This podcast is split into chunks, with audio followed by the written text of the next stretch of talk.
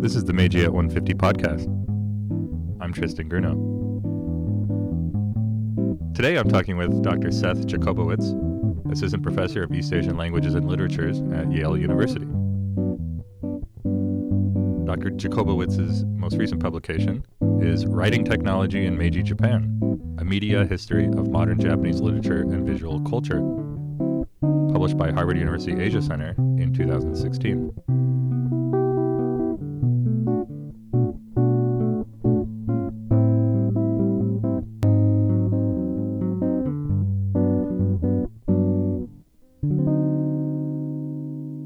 Seth, thank you for talking to me today.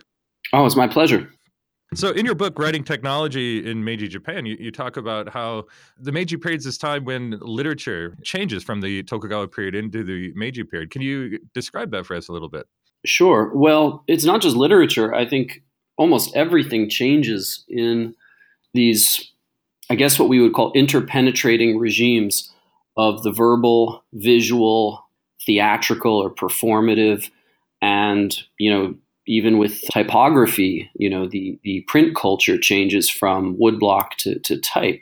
So the end point in my book in, in a sense is the formation of a modern japanese language and literature. And one of the things i was looking at was the ways in which the new forms of media technology which also you know is not just apparatuses but also techniques of writing really played a very fundamental role in changing modes of expression and representation. And, and by that, I mean the way we see the world, the way we perceive things. So, you know, new ideas of realism, for instance, are coming to the fore uh, with the advent of photography and other forms of manual and mechanical recording.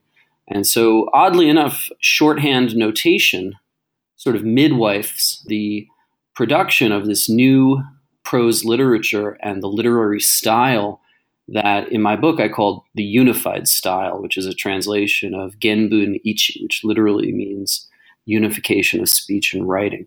So that's sort of that's sort of the in a, very, in a very telescoped way the arc of my book.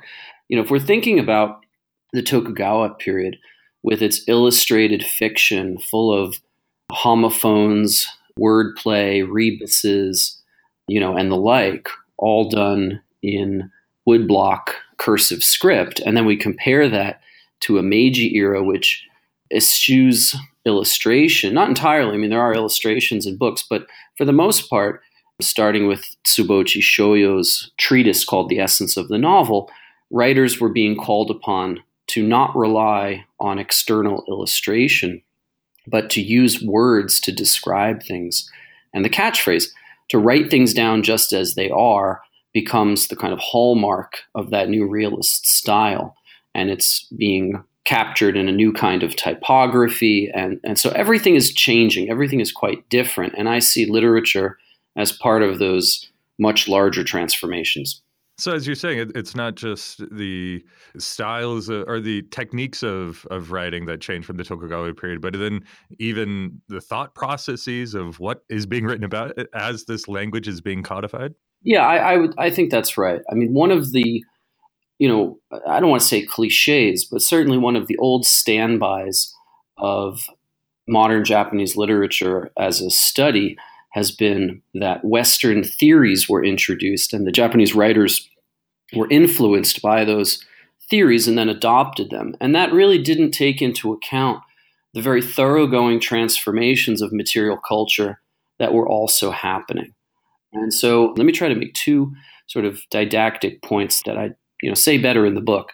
Uh, one is that English and other Western languages were by no means you know naturally given or fully formed you know mature objects whereas the japanese language was somehow deficient or in flux. I mean you know when you look at what linguistic reformers and major literary figures like mark twain or george bernard shaw were saying in their own era they also describe english english spelling rules are described as hieroglyphic or you know inscrutable things like that and at the same time, people were also very much concerned with the ways in which new forms of typewriting, new forms of technology were also transforming the way people thought and represented reality, for lack of a better word, in literature, in, in, in you know English and in other Western languages. So these things were happening, you know, kind of all over the world. So the other cliche, not restricted to literature, is this idea that Japan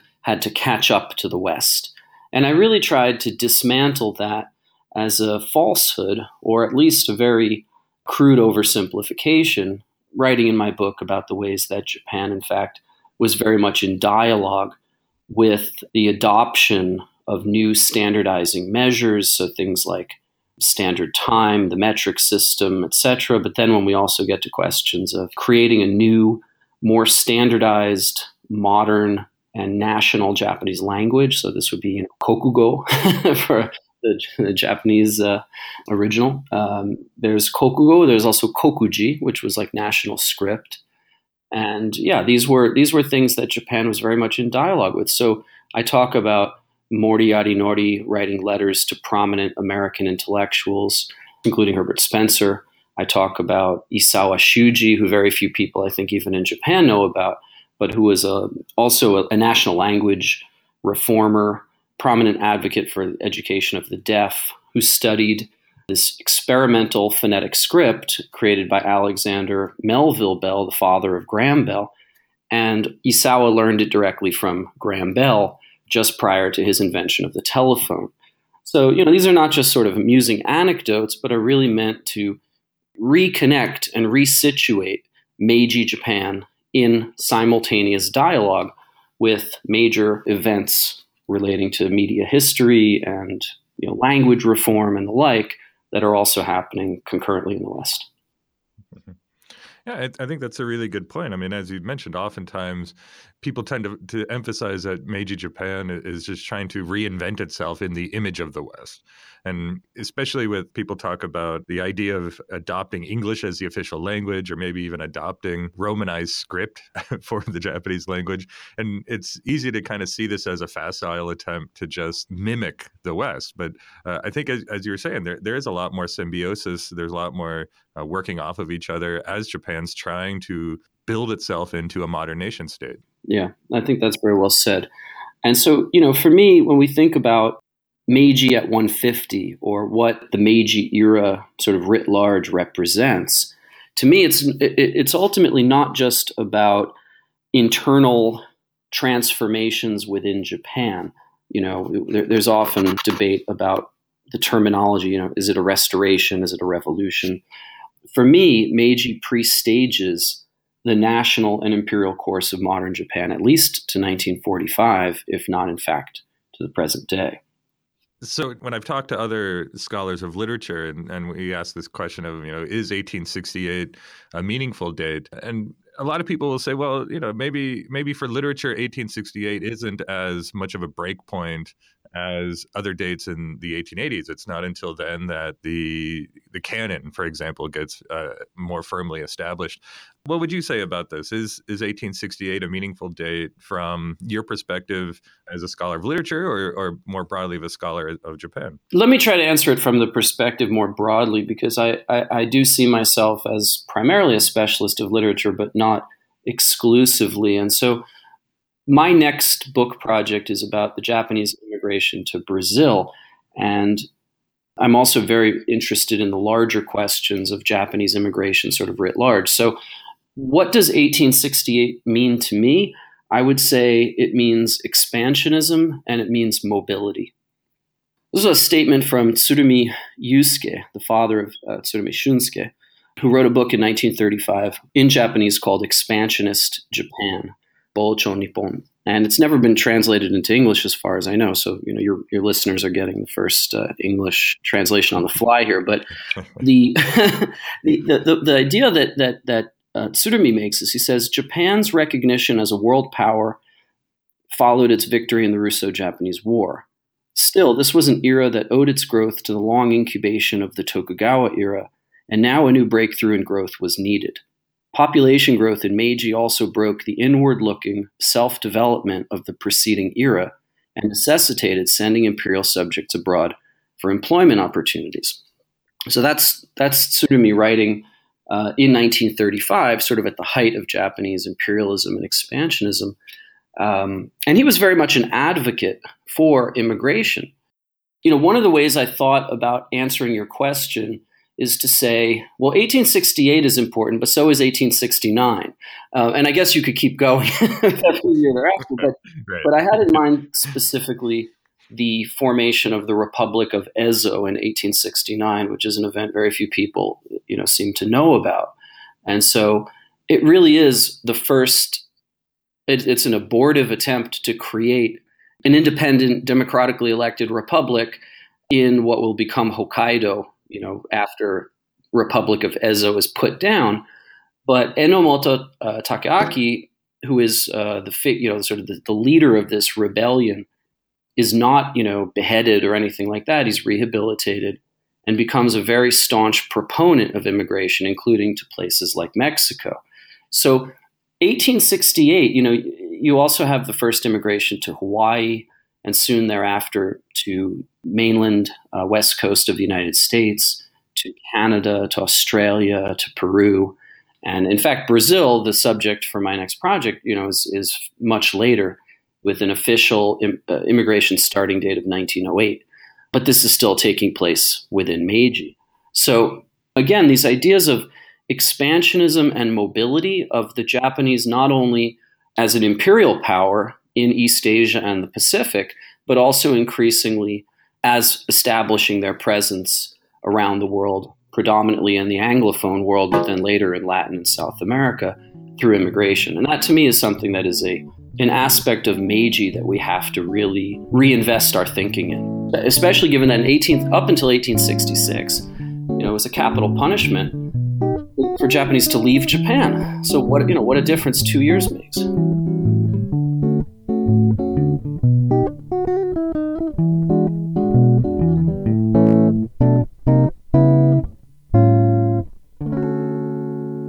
Mentioned Canada. It's uh, 1877 when uh, they've documented the first Japanese immigrant arrives in Canada.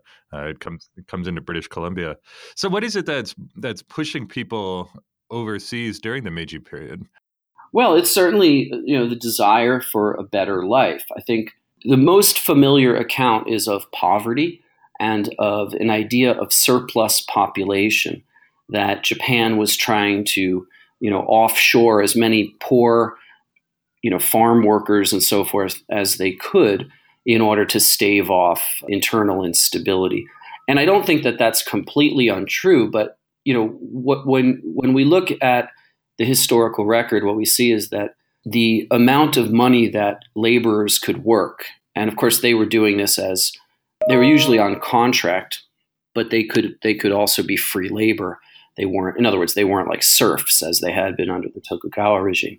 So they could make more money working in sugarcane plantations in Hawaii, or um, you know the young men of Meiji who would go and you know work as houseboys in um, the wealthy homes of you know San Francisco uh, white families and the like, washing dishes, what have you. But they could earn more money, and the same went for coffee uh, plantations in in Brazil uh, after the turn of the 20th century. So one of the things that we find is that hard currency remittances back to Japan were an extremely important source of hard currency for the Japanese treasury, and, and as a result, they really privileged immigration as um, as a priority. And so, the the kind of flip side of expansionism and mobility from the Japanese side is white supremacy, uh, racism, and Japanese exclusion, as we see happening with the you know white Australia policies, which are in place by 1901. Canada follows the United States with gentlemen's agreements 1907, 1908.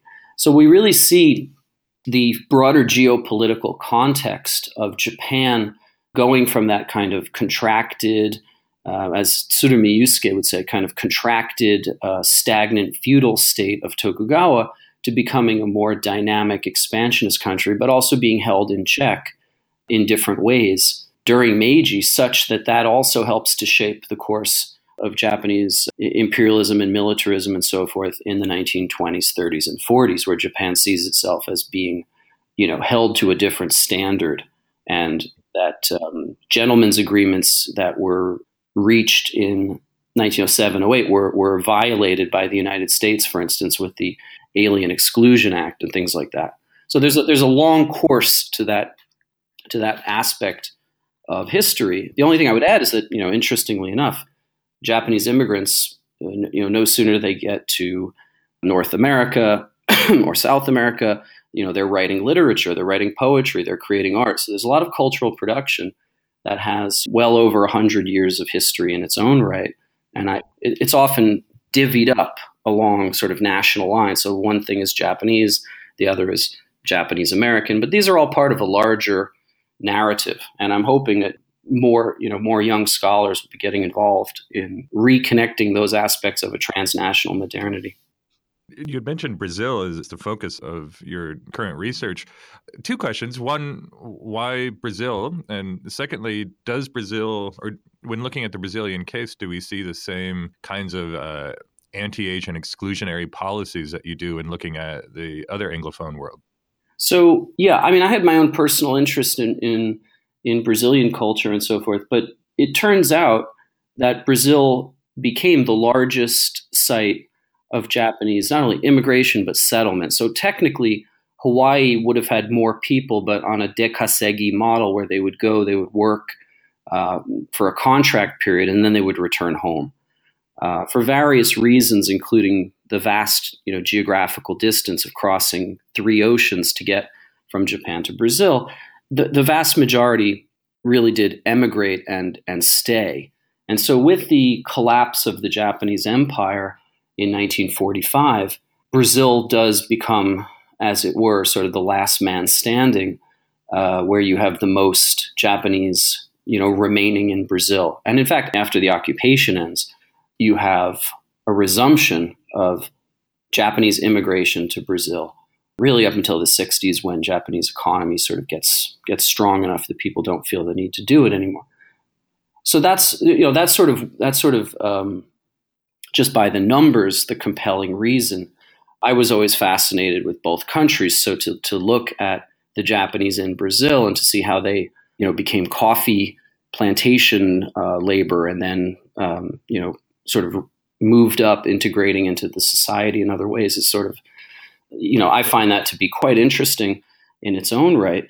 Um, to, to shift to your other question, there were absolutely anti-Japanese politicians and ideologues. You know, a kind of yellow peril discourse is also present in Brazil in the late 19th, early 20th century. Without, without going into any amount of detail, I guess what we could say is that there was a, a very successful business model that was struck between the two countries, where, where these so called Japanese colonies would be mostly in very isolated parts of the country, working in you know very you know rural areas, predominantly coffee, uh, but you know there were other crops that were being grown as well, and it was very profitable. And so, to the extent that it benefited both countries to keep this going uh, for at least the teens, 20s, and 30s, late 30s, there there weren't too many questions asked. The Japanese were able to speak and write and, and maintain their own immigrant uh, newspapers in Japanese, educate their children, to identify with Japan, not just with Brazil. And indeed, they, they, amongst themselves, they used the term overseas brethren, kaigai doho. So they didn't, they didn't think of themselves as Nikkei. Uh, this term Nikkei, I believe, is really a, a construct of the post-war period, where you know, post defeat, post loss of empire.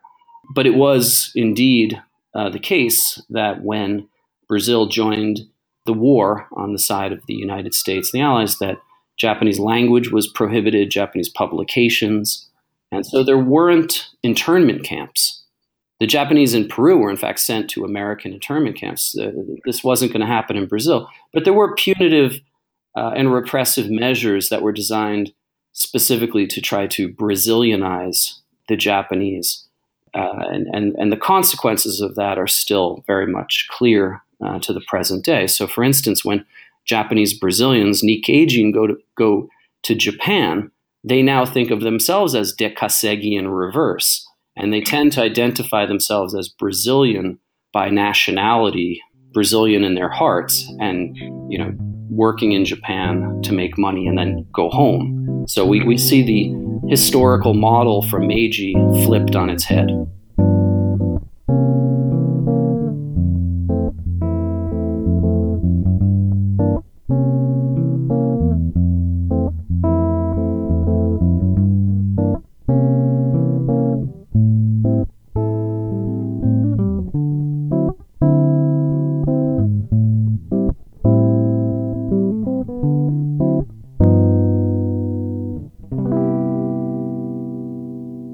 If we could switch to teaching now, I'm curious when you're teaching the Meiji period in your classrooms, how do you approach it for your students and how do you convey all of these changes? Yeah, for the most part at Yale over the past um, five years now, I've taught a course that's called Meiji Literature and Visual Culture. And so it doesn't try to be um, exhaustive, but I really try to walk the students through um, some of the fundamental changes, including things like the invention and adoption of photography and cinema, changes from woodblock to typographic print culture, you know, looking at the ways literature also changed, as I described before. And so it's a kind of comprehensive look at the way in which, especially verbal and visual forms of art and literature, have quite dramatically changed. I noticed that you had also translated a collection of Edogawa Rampo. That's right. My students love uh, his piece that I assigned the the human chair. Oh yeah, you can never sit down on a chair again without looking, you know, at it differently. You know, Rampo was born in Meiji and grew up. You know, I mean, his formative years were still in Meiji, so it's not surprising that you know that he had a lot to say about it. In in the anthology that I translated, there's a particularly memorable essay called "Fingerprint Novels of the Meiji Era," and in it, Rampo hones in on the origins of forensic fingerprinting as it appears in literature, sort of pre-detective fiction literature, as it were. Um, or rather, uh, his point is that forensic fingerprinting does not get imported into detective fiction right away. So um, he even gives these egregious examples of like a handprint left in a Sherlock Holmes uh, story that, that that Holmes never looks at, or something like that. But he uses an example from this from Kodan, from the theatrical storytelling, and it was actually an Australian raconteur whose whose uh, stage name was Kairakutei Black Braku, who wrote a story called The Magic Lantern, which involves you know using handprints left behind at the scene of the crime and forensically comparing them to all of the employees in a bank to determine who the uh, you know who the killer of the bank owner was. So, in a, in an interesting way, Rampo is very nostalgic for um, some of the things that again were sort of the formative events in Meiji. Another good example is the essay that I translated as uh, Confessions of Rampo, where he talks about the differences between male male eroticism, the nanshoku discourse of the Tokugawa era, and then new modern concepts of homosexuality. So that too was a very important transition point that what had tr- traditionally been a more hierarchical relationship between an older and a younger man could now be re could be rethought as you know love between equals. So for him that was also something very significant and when I did the anthology on Rampo, there had only been really one book that's uh, patterned after Edgar Allan Poe. So Poe had a book called Tales of Mystery and Imagination, and Tuttle, in their infinite wisdom, decided that they would title their book Japanese Tales of Mystery and Imagination. So, to my great fortune, Kurodahan Press, based in Fukuoka, had, an independent uh, book publisher, had started publishing popular fiction type works, including two novellas by Rampo just prior to the completion of my anthology. And so uh, when I approached them, they were very enthusiastic. And, you know, the book was able to be published. You know, nowadays it's very hard to get translations published. But the point I was going to make is simply that I wanted to represent both Rampo's short stories, but also his essays to give a kind of more comprehensive view of his work. So, as you mentioned, works like The Human Chair the hell of mirrors. Uh, I couldn't I couldn't redo them. I felt I know there are people who find criticism with those translations, but I thought they were uh, quite quite elegant, and Rampo himself participated in their production. So I felt it would be more interesting to do, you know, works that had been less commented on. And certainly beyond the stuff about Meiji, there's a, you know an essay here or there. I tried to do some of the works that have appeared in the many you know cinematic remakes and anime and manga versions of, of Rampo's work. So it was a lot of fun, and you know, much to my delight, it's now 10, 11 years on since that anthology came out, and many more works of Rampo's have been translated, and many more scholars are working on him. So you know, mission accomplished. so I imagine you you assign a lot of Rampo in your in your literature class. Are, there other writers that you come back to over and over again in your classes and have found to be very useful in teaching about the Meiji period or, or the Taisho period? Yeah, absolutely. For a time, I would shamelessly assign my own book to my students, which I, I, finally got my fill of and just couldn't bear to do it anymore. Elaine Gerbert's uh, translation of A Strange Tale of Panorama Island is now available, so I I, I quite enjoy that. In full disclosure, I had done about 10% of a translation of that same novel when I found out that hers was going to come out. And so I just, you know, kind of gave up on that one. But um, uh, Tanizaki Kawabata, actually, I discovered that Kawabata had written two stories. One is a bit more essay like, but basically two stories on Jinzo Ningen, which translates as both artificial humans but also as robots. So um, the idea uh, that the author of Snow Country had also written about robots was too good to pass up.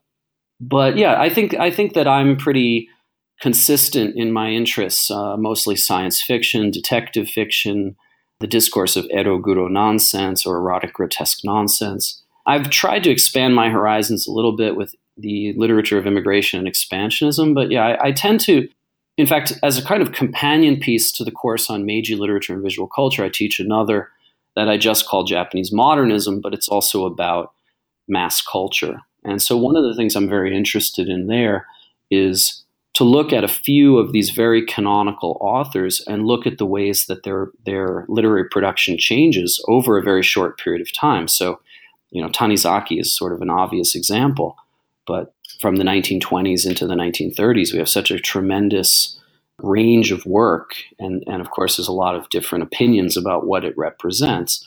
But I think that students really enjoy grappling with both more westernized and modernist aspects, as well as the idea of a return to Japan.